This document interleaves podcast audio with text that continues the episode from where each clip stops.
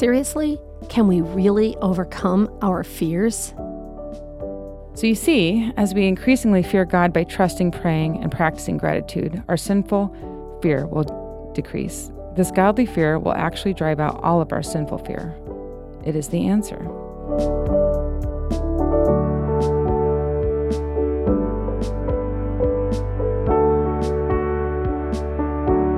All right, welcome to Unshaken. I'm your host, Julie Van Warmer, and it's great to have you listening today.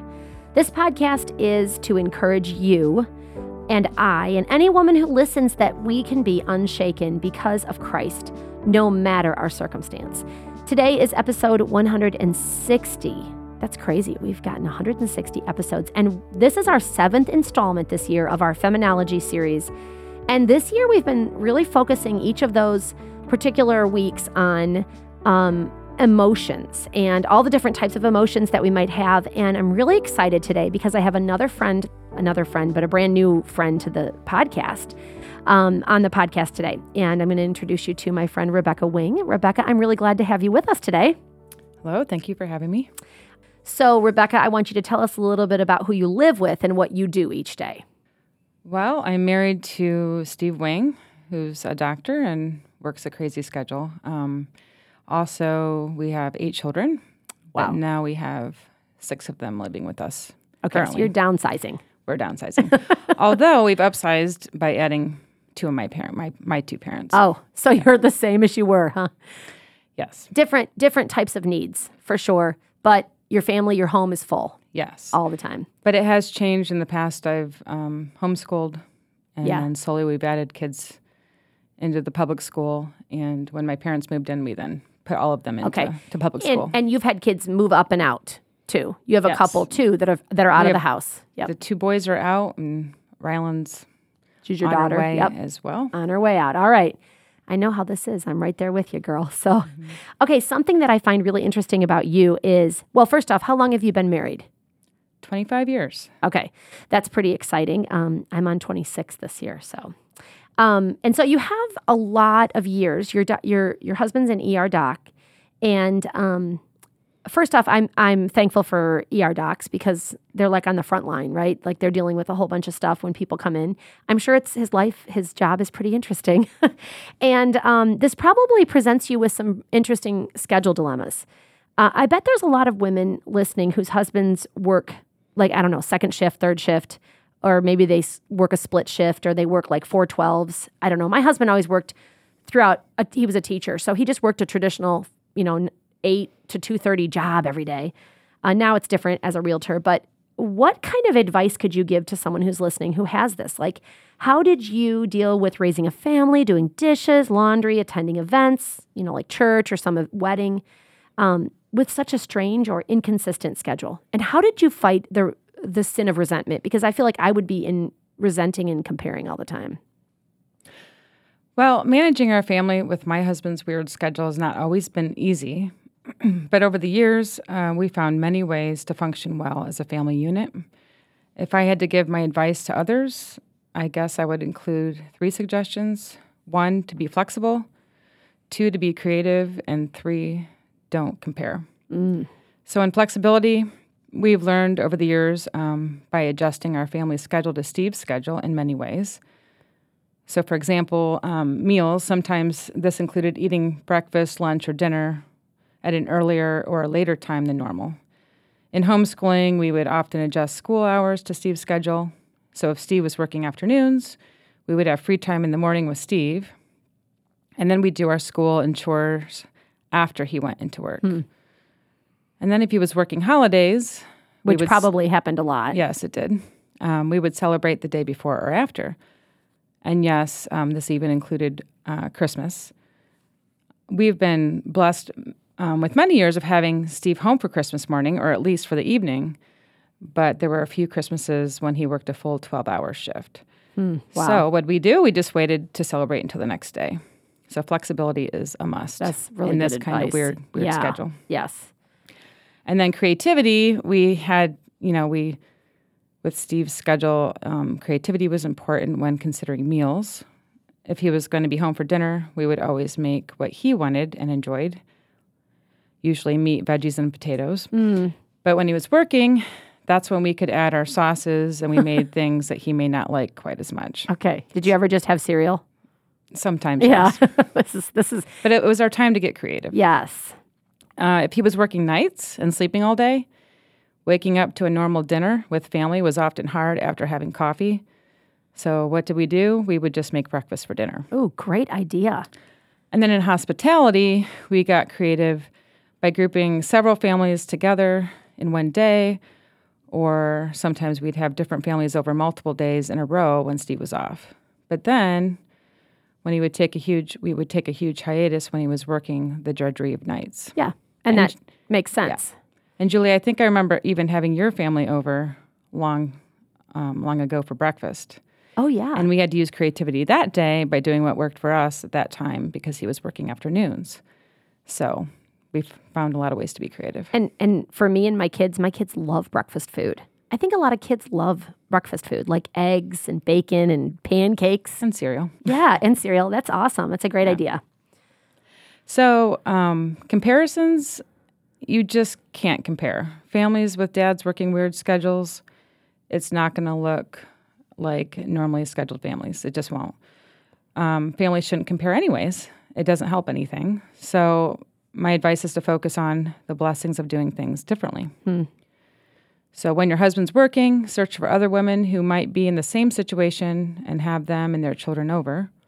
I got to know one of my best friends by getting together with her and children while our husbands were working weird hours. Or maybe you could invite some single women in the church over, or get adventurous and have some youth or young adult parties. Ooh, that does sound Your adventure. children like this. Yeah. yep. It doesn't help to sulk and wish for a better schedule. It may never happen, so make the best of it and just don't compare. Yeah.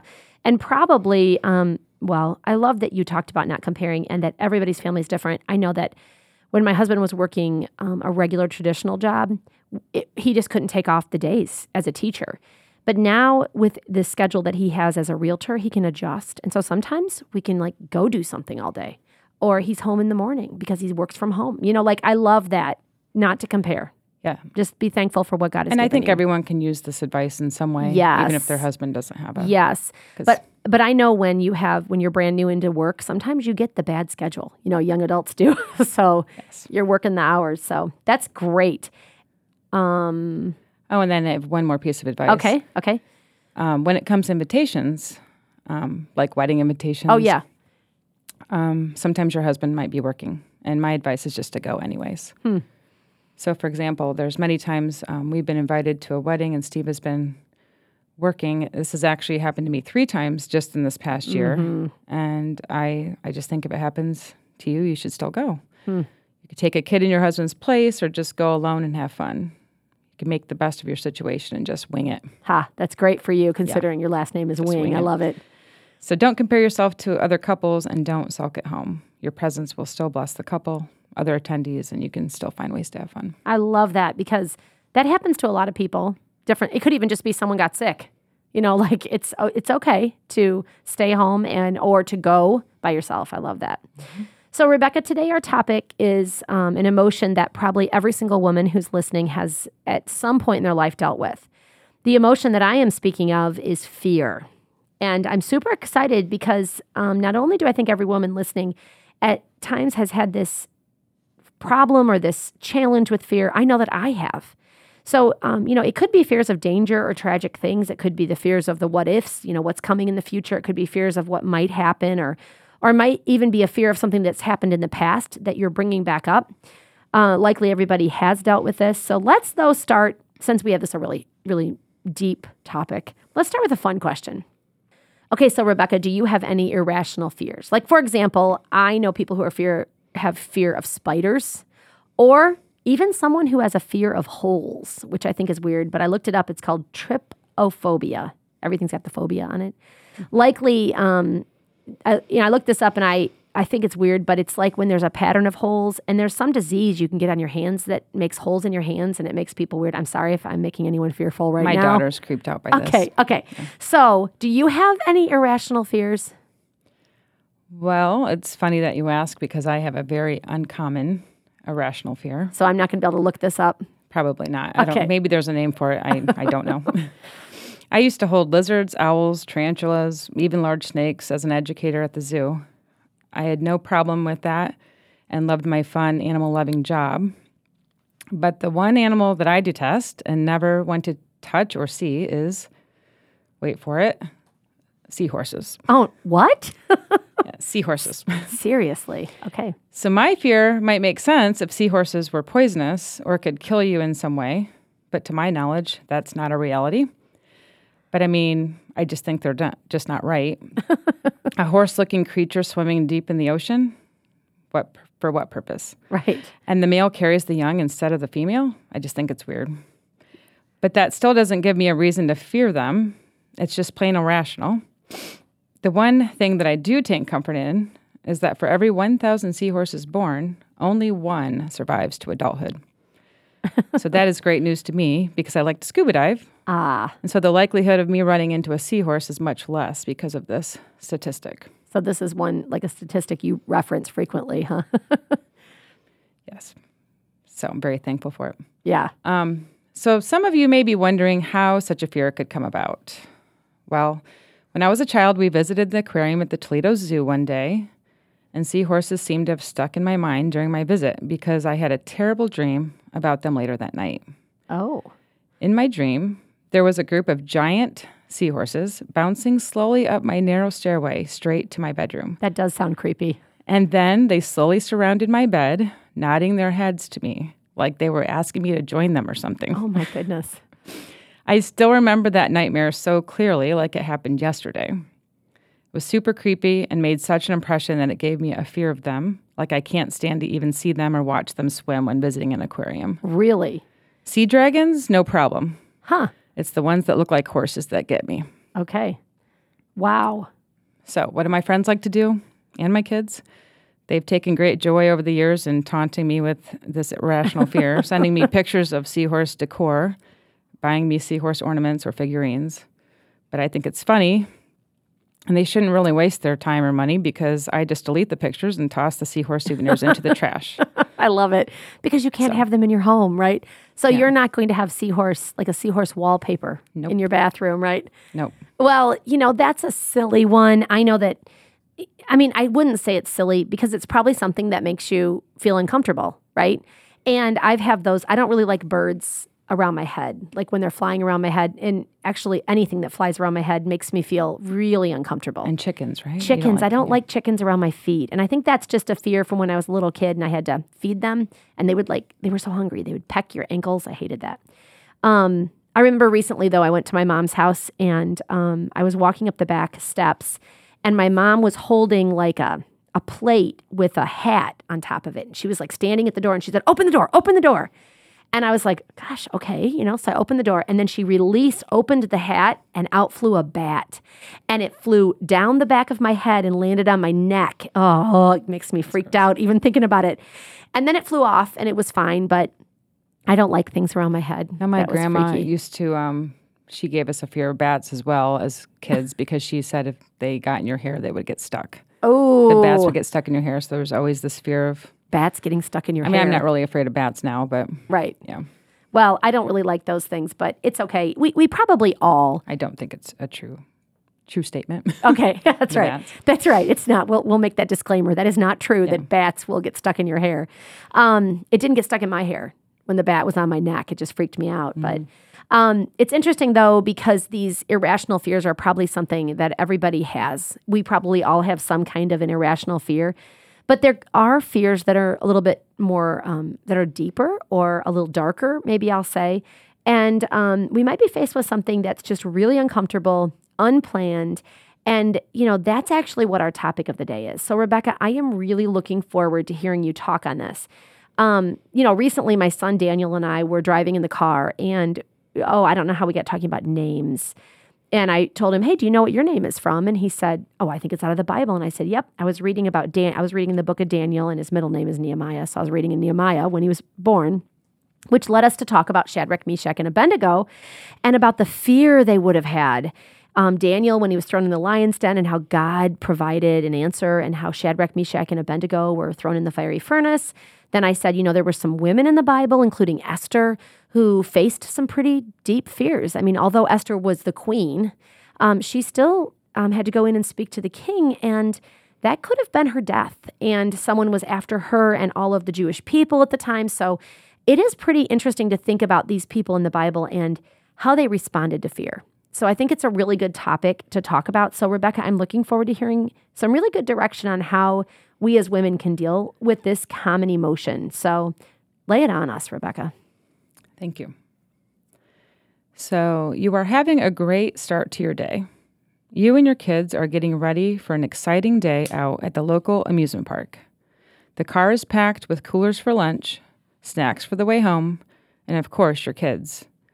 They are excited for a day of fun and no schedule and the new Fright Flight ride that has just opened up this summer. Halfway through your drive there, the phone rings. It is your doctor's office, and they tell you the unwanted news about your biopsy. Fear grips you. You start fretting, crying, and your kids can sense that you are distraught with despair. You know God's promises, but your mind goes immediately to worry about your future, your husband's reaction, and your kids.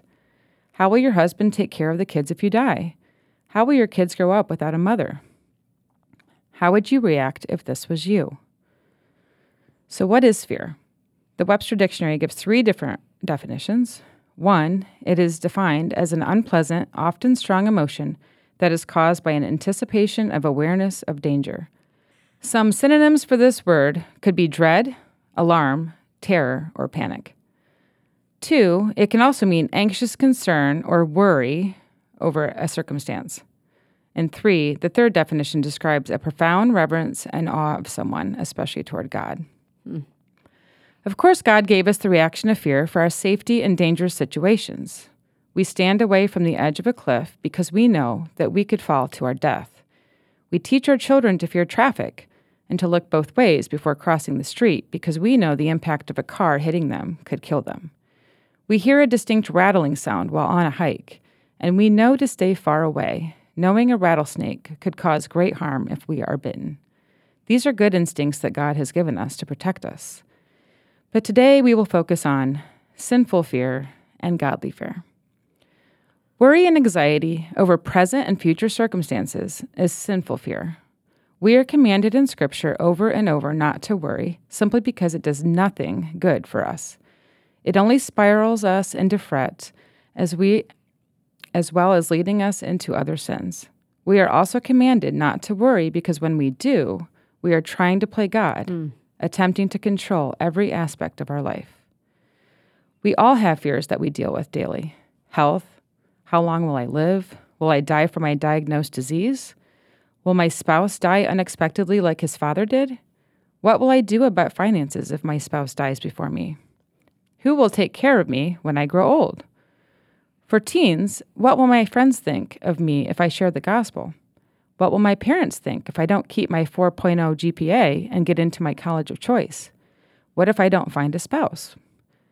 For older singles, who will take care of me when I grow old? If I stay single, will I be overwhelmed with loneliness? Will I ever be able to retire? For newly marrieds, what if I can't get pregnant?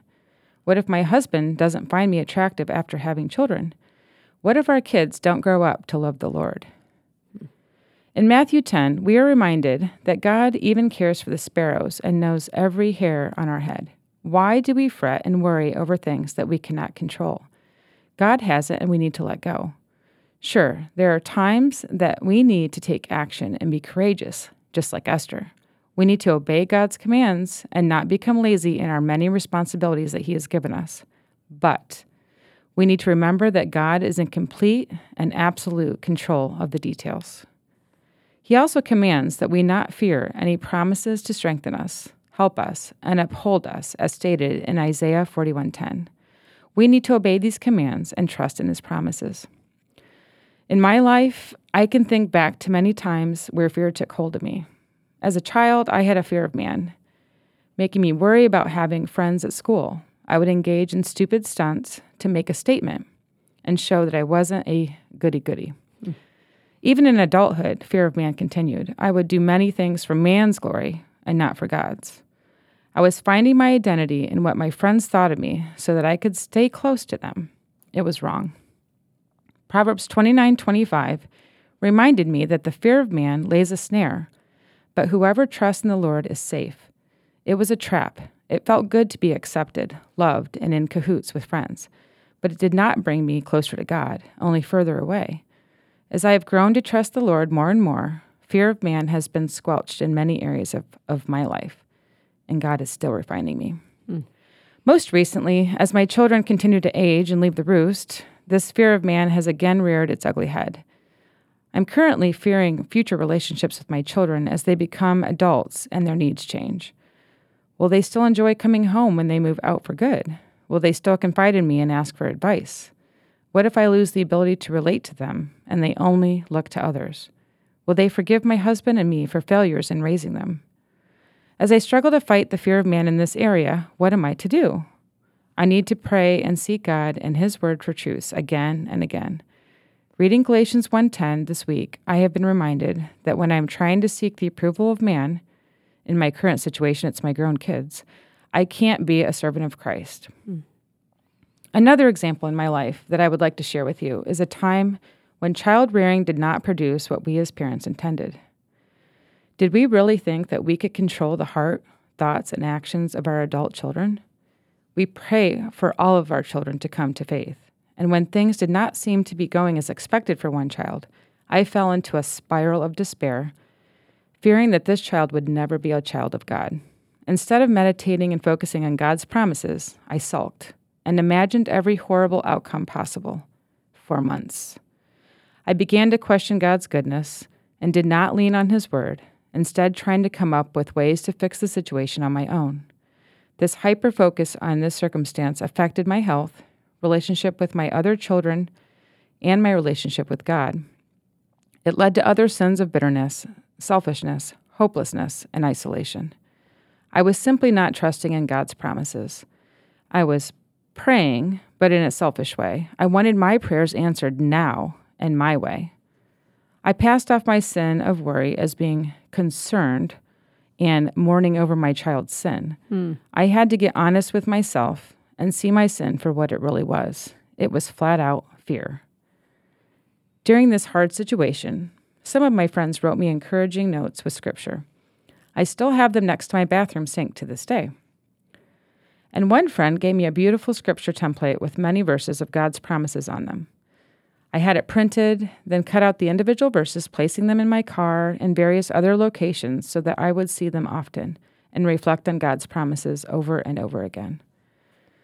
Slowly, I started dwelling, meditating and reading His Word daily, and was lifted out of the pit of despair.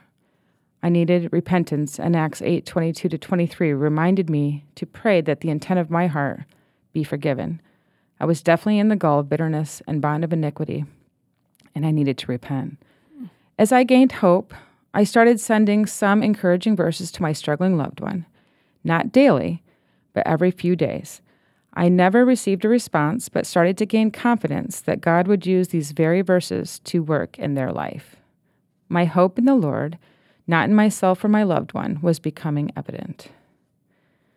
So, what are the outcomes of my sinful fears and even yours? The things that we are fearing may eventually become our realities, or we may be blessed with the opposite. But God is sovereign, and our fretting changed nothing along the way. Instead of continuing in sinful fear, we should instead be trusting God to work out His plan according to His purpose, knowing that we should rejoice in our sufferings.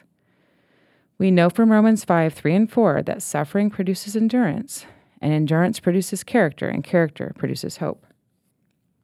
And we also need to count it all joy when you meet trials of various kinds, for you know that the testing of your faith produces steadfastness. And let steadfastness have its full effect, that you may be perfect and complete, lacking in nothing. That's from James 1 2 through 4. As Christians, we need to expect trials and know that God is working through them in many ways that we may not even comprehend. So, what do we find as the answer to our sinful fear?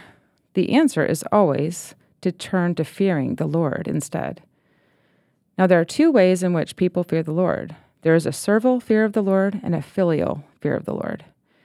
The servile fear is the fear that the slave or prisoner has of his torture. It is a paralyzing fear of God. Even the demons believe and shudder in James 2:19.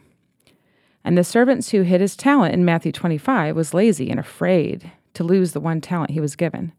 This is not the fear of the Lord that we should be pursuing. It is not productive, and those who only obtain this fear of God will not inherit the kingdom of God. In contrast, filial fear is the kind of fear that a child has of being distant or not pleasing his father. So, this kind of fear is driven by awe, reverence, and love of the Lord. There is a strong desire to draw closer to the Lord and to please Him. Acquiring a filial fear of the Lord drives out any servile fear of the Lord as we obtain this filial fear of God, we want to get to know Him better and better and trust in His promises. In Psalm 145, 8 and 18 through 20, we will personally know that the Lord is gracious and merciful, slow to anger, and abounding in steadfast love. The Lord is near to all who call on Him, to all who call on Him in truth. He fulfills the desire of those who fear Him. He also hears their cry and saves them. The Lord preserves all who love Him, but all the wicked He will destroy. We will start to live confidently, knowing that He will fulfill His promises in our day to day lives if we love Him. As we learn to know and love Him more, we look forward to the inheritance of the kingdom of God. Yep. So, what are some ways that we can draw closer to God and increase our filial fear of God? For one, we need to simply learn to trust God and His promises, as we have mentioned previously. And Psalm 118 reminds us that the Lord is on our side, that He is our helper, and that we need to take refuge in the Lord. Why do we continue to trust in man when God has given us these promises? Are you looking to man to find your answers to the things you fear? Don't do it. Trust God and His word, period. Secondly, we need to pray and spend time with Him, and this without ceasing. We have been given the great gift of having direct access to God in prayer, and we need to approach this throne of grace boldly. Philippians 4 6 to 7 tells us to not be anxious about anything, but in everything by prayer and supplication with thanksgiving. Let your requests be, be made known to God, and the peace of God, which surpasses all understanding, will guard your hearts and your minds in Christ Jesus. Hmm. So, in praying to God and taking all of our worries to Him, we are promised His peace. Hmm. Is your mind in constant worry? Pray. Are you dwelling on the future of your kids? Pray. Go to Him in prayer in all situations and boldly. Thirdly, we can fear the Lord and get to know who He is by practicing gratitude and serving Him in return. 1 Samuel 12 24 says, Only fear the Lord and serve Him faithfully with all of your heart. For consider what great things He has done for you. When we recount the great many things that God has done for us, we learn to love Him more and serve Him faithfully in return. There are many ways that we can practice gratitude. Journal your gratitude daily, recount the things that God has done for you while you are on long walks with a friend, or bless others in ways that you have been blessed by God. Knowing and serving God more will always result when we focus our minds on all the things that God has done for us. So you see, as we increasingly fear God by trusting, praying, and practicing gratitude, our sinful fear will decrease. This godly fear will actually drive out all of our sinful fear. It is the answer. Hmm. Just this past weekend, while driving in busy Cincinnati traffic, my girls and I found ourselves out of gas. Hmm. It's a hmm. long story. but we had to pull over on a busy and dangerous part of the highway. I felt that initial panic as there was no berm to pull over to due to construction barricades.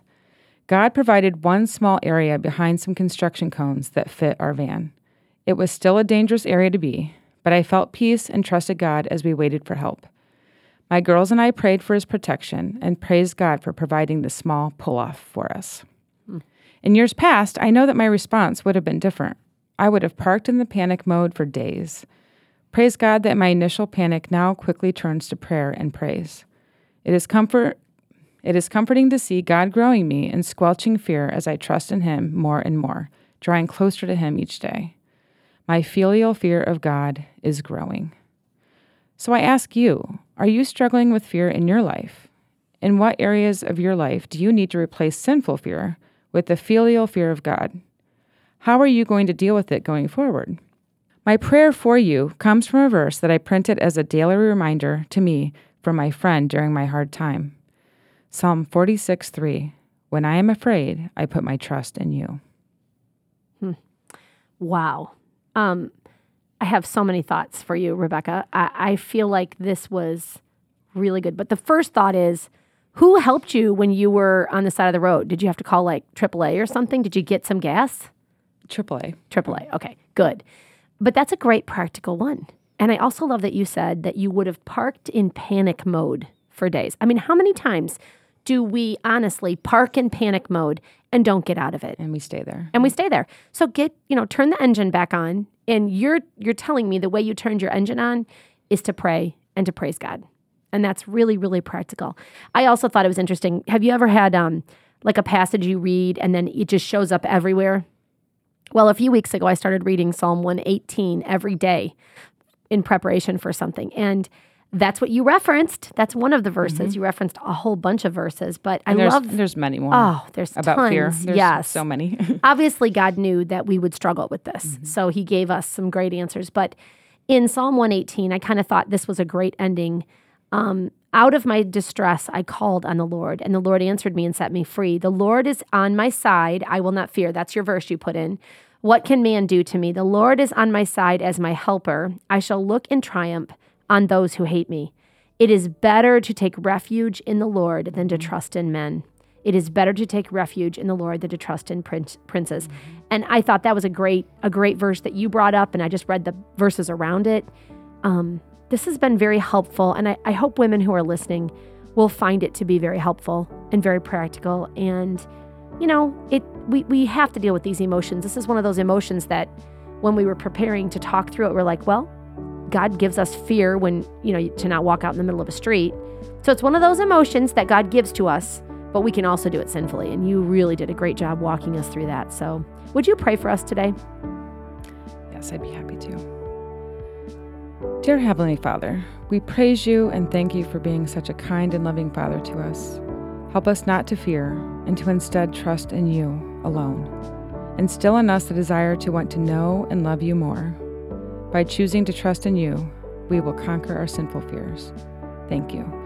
In Jesus' name, amen. Amen.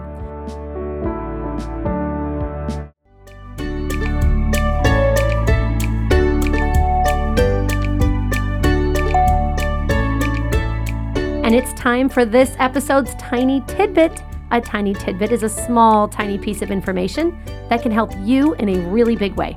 Today's tiny tidbit is brought to you from Kelly Jagozinski, or actually, as I put in my phone, Kelly Jag, because I do not know how to spell your last name. I need to look it up. It's actually a fancy last name. It's very Polish. It is, yes, yes.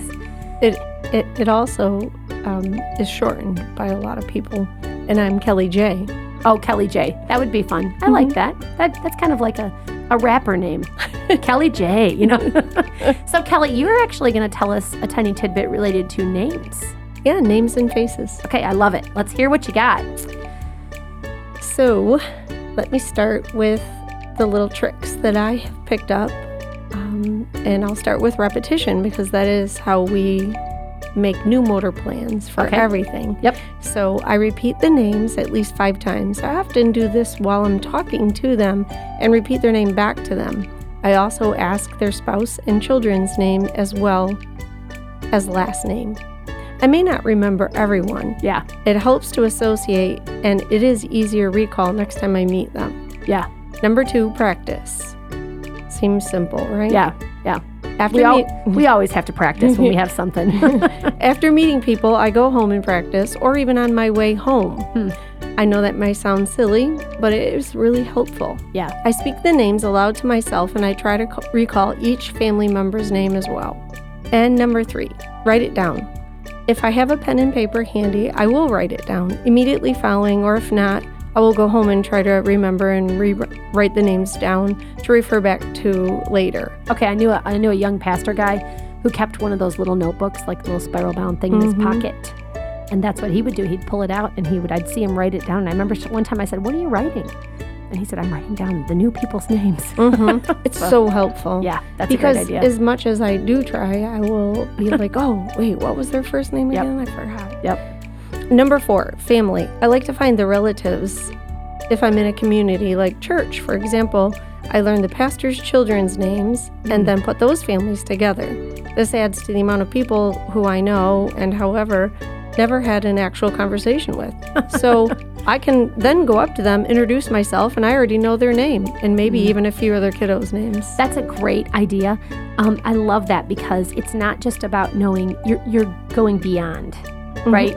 And that helps you the next time you talk to them. Well, it also really helps with your recall in general. So, the same with my patients. I work in healthcare and I get to talking to them and asking them a lot about their family, mostly so I can figure out how to help them best. But when I do learn their family's names and more about them, it helps me remember their Yeah. name. Yeah, that's really good. Yeah. Uh, I, I wanted to share real quick in the with my kids when they were little. We had a game in that we'd play in the car a lot, and it was guess the people from church. Oh, fun. And so then I would describe people from church, and they had to. My kids had to guess, and whoever like people would win. And the kids loved it. They loved it. They would spend, then they would do it for each other, and it was really funny how they described people. I have to say, but but it was a great way for your kids to learn people's names too, at least to figure it out. So that's good. I love it. Yeah. I have to say, I've not always been so mindful of the importance of learning others' names, and I used to be that person who said, Ooh, I'm terrible at remembering people's names. Yeah. Give an excuse. huh? Yeah. In my opinion, that previous statement is an Oh. excuse. yes. I do not have any superpowers or special giftings other than I love people that God mm-hmm. has placed before me. Mm-hmm. There is something very special and meaningful when someone remembers your name. Yep. I am also not afraid to go up to someone who I am certain I have met and say, Excuse me, I believe we have met, but forgive me. Could you please remind me of your name? Yes. I then start at number one to relearn their name. Love it. Your little step by step. I mean, whatever, it's corny, but it works. It does. It really is. It just revolves around practice and, and being intentional. Mm-hmm. When I first began attending a new church in December of 2021, one of the first things that I experienced was genuine, authentic love from people here. The church I currently attend is fairly large with large families. I ask God to please help me to make relationships and help me with name recall of the people that I meet. I pray that my little tricks help you with names and face recall. I am blessed by my church body and very grateful to God. Yeah, that's really helpful. And you know what? There is, that's loving to remember somebody's name. It is. Yeah, it's just, especially kids' names. Mm-hmm. That's a big one. And I am blessed when someone knows my kids. Mm-hmm. So knowing the kids, you've already, you're already in there, girl, right? Yeah. Yeah. I, yeah. I can say that um, I began helping out in church on Wednesdays, and one of my goals was by like week. It's only once a week, but Okay. by week three, Okay. knowing all the kids' names, and by week two, I knew all their names, and I was so you. excited. But I'll tell you, it was because I went home and practiced. yeah. there was Did- nothing supernatural. Did you take pictures of the kids? I would have done that. I- Help me. I No? didn't. Okay. No. I don't know. Maybe people don't want you to take pictures of the kids, but for me, it would help me to Yeah. remember put names and faces. A- Yeah. absolutely. I'd still confuse some of them. There are some kids that look similar. Yeah. And I've I've been known to call them by the wrong Yeah. name, but That's okay. They're, they, they're used to it with brothers and sisters that's for exactly sure. right. That's exactly right. Thank right. you, Kelly. That was so helpful and very, very practical. You're welcome.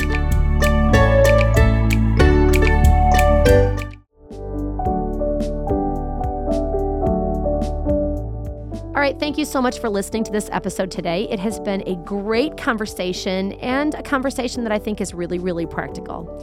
I hope that you learned as much as I did, and I hope we all put it into practice, okay? Join us next week for our second installment of our book chat. We are reading the book Humility by CJ Mahaney. We will be working on this pride monster some more that is in all of us. Um, Erica Simpson and I have been working through this book. She comes on with me, we talk. Honestly, I think I've told you this before, but it's kind of a selfish reason that I did it because I wanted to read the book again. So you all get to join us on this journey, but I do hope that you will read chapters five through eight in preparation for next week's episode. Hey, don't forget to follow or like us on Facebook or Instagram at Women of the Word CTW for some great content that is really helpful, challenging, and encouraging. And don't forget to subscribe to Unshaken on your favorite podcast directory not only does it help us out because the more um, the more people who subscribe, the more subscribers, the more our podcast gets out. But it also helps you out because you'll get notifications when each new episode drop each and every Thursday. And remember that when everything around you is shaken, you can stand unshaken because of our rock and our fortress, because of God. Until next time.